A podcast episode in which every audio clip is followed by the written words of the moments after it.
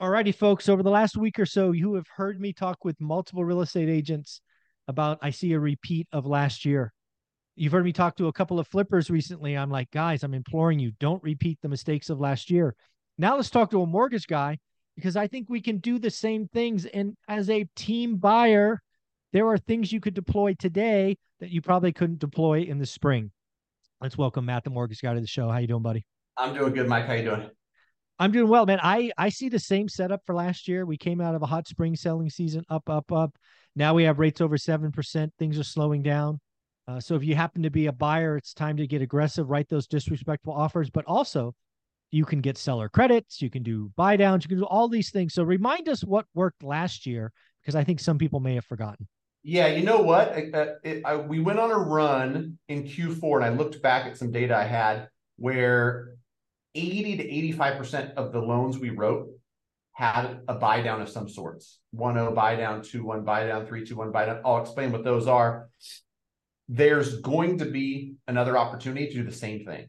Mm-hmm. I can feel it, I can already see it. And, you, you know, if you put a little bit of time and effort into a strategy, you can sit back and look and, you know, if you, if you follow one rental at a time, it, if, if you think that, you know what, maybe these rates are going to be around 7% longer than I thought, hmm. right? Maybe it will be 18 months before I can refinance or 24 months or who knows, three years. What could I do today that would set me up to, you know, have a have a mortgage that I'm comfortable with? Well, if you don't know about the buy down, it's a beautiful product. It happens to work a lot better when you can get seller credit because that's the best way to structure these things is the seller pays. And to keep it really simple you buy a house for let's call it 600000 you get a seller that's willing to give you $18000 in credit. And with that $18000 in credit you can buy the rate down 3% in year one 2% in year two and 1% in year three and then years four through 30 it's wherever it started. So for simple numbers, let's call it 7%, but you start at four. So you got you got you got you got a payment that's based on a 4% rate for 12 months. Then it goes to 5% for 12 months, then it goes to 6% for 12 months. And I don't have it in front of me to tell you exactly what the the, the price would be. Um, but it's it's it's probably sub 20,000. It's probably somewhere in that range of 18,000.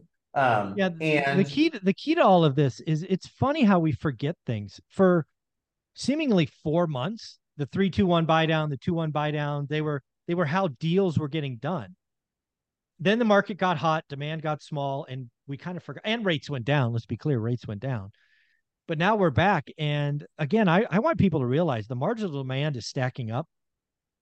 So write those offers. Use get get every credit you can. Get a lower price. Get the seller to kick in stuff. It's it's the time to get aggressive.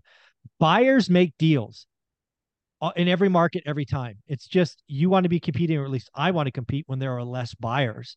Uh, I can get be- I get better deals when there are less buyers, and I think that's where we are. And these buy downs, I, I can't believe people forgot about them already. Yeah, and and the thing is, is some people forgot about them. Some people never thought about them and, you know, just to get some stuff off my chest while we're talking about it, I'll talk to a buyer. They will put so much effort and energy into saving $10,000 on a home purchase. Very little effort or energy into how they structure the mortgage. And the numbers are clear. $10,000 in, in a buy down scenario saves you hundreds of dollars a month. Saving 10,000 on the purchase price saves you 55 bucks a month. It's it's not even close. It's not even a discussion. If you're talking about your monthly payment, for most people that's the most important thing. And I just happen to think that like, hey, if rates are high now, but 2 years out, we all think they're going to be a little bit lower.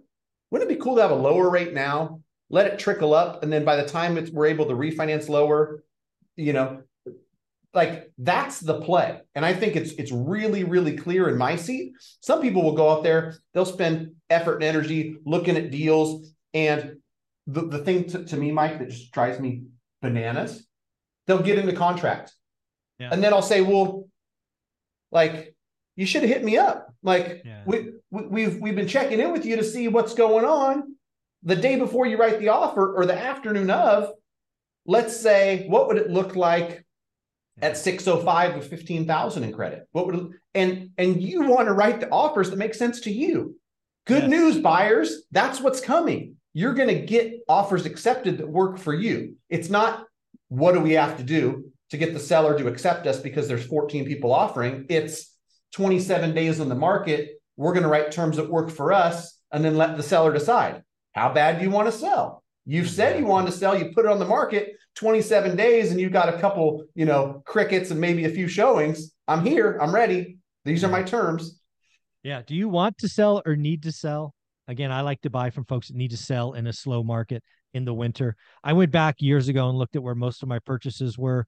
I think it was like 72% of my purchases were between October and the end of the year. Wow. I just, I mean, it's just consistent uh, every every year that w- when it slows down, I make offers every month, probably pretty consistent. I, I would probably say the summer I make less offers, but um, not many less offers. But yeah, I get more yes answers because again, I'm cheap. I only write that I only write deals that make sense. And uh, again, historically speaking, I I like. And again, you got to do the work now to to pounce on the deals uh, later in the year. So yeah, I'm and, excited and, for what's coming. Like, me too. One thing I want to say because people will will interpret what they want. I'm not saying it's going to get progressively better. And no. December 24th is the best deal you're going to find between now and then. I'm saying be looking. Be yes. Scratching. You got to do the work every day. If right. you're if you took what I just said and says, "Oh great, I'm not going to buy till October," you miss the point. I do work every day of every week of every month. It just happens that my sellers say yes more often because I write the same crazy offer in January and June and October. Well, it's because I find the sellers. Got, yeah, you've got a story where it was a specific seller that had to sell, right? And and so they took an L. They took a lower price. And you know, that's what I'm telling buyers that we're working with now. I don't know when the offer that you write that makes sense for you is going to be accepted by a seller, but it might be late August. It might be middle of September. It might not be till January. Later in the year, or you know, things sitting on the market for longer, doesn't account for the buyer who closed on their Tennessee property in mid July. They've got a payment coming up September 1st. And they're like, you know what? Exactly. I'm going to accept this offer the end of August because I don't want to carry two payments. Even exactly. if it's $15,000 less than I thought, you know, that same seller in two months or that same property you're looking at, you're like, well, it's two months later. I should have a better, you know, time negotiating. That seller might not have the same problems that the August seller has. And so you just have to uncover a seller that's motivated enough to give you your terms. At the end of the day, folks, you need to work with you, you need to do the work to find the deals and write the offers.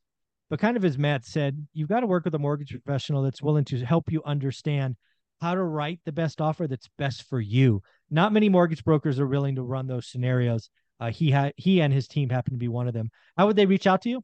If you go to greatmortgagebroker.com, fill out the form, you know, work with me and the team in the 48 states we're licensed in, I promise you, I love this stuff. if, if if I ran scenarios and helped buyers win all day, every day, and then we just had story after story of, yeah, we got 17,000 in concessions, paid for some of the closing costs, did a 2-1 buy down. This kind of stuff is is is what I'm in business for, Mike. You yeah, know? And so exactly. if if you're a buyer and you're excited about Q4 like I am, we had a phenomenal Q4 of 2022. And to your point, Mike, we're going to repeat it and probably have an even better one. You know, investors that are active and looking for deals. I, have got, uh, you know, some really hungry investors who I'm working really closely with, and I'm excited for them because I know that they're going to get great deals. GreatMortgageBroker.com. We're looking forward to talking to you. Awesome, folks. Look him up. He's helping one rental at a time, folks, across the country. Uh, greatmortgagebroker.com. Thank you so much. Thanks, Mike. Mm-hmm.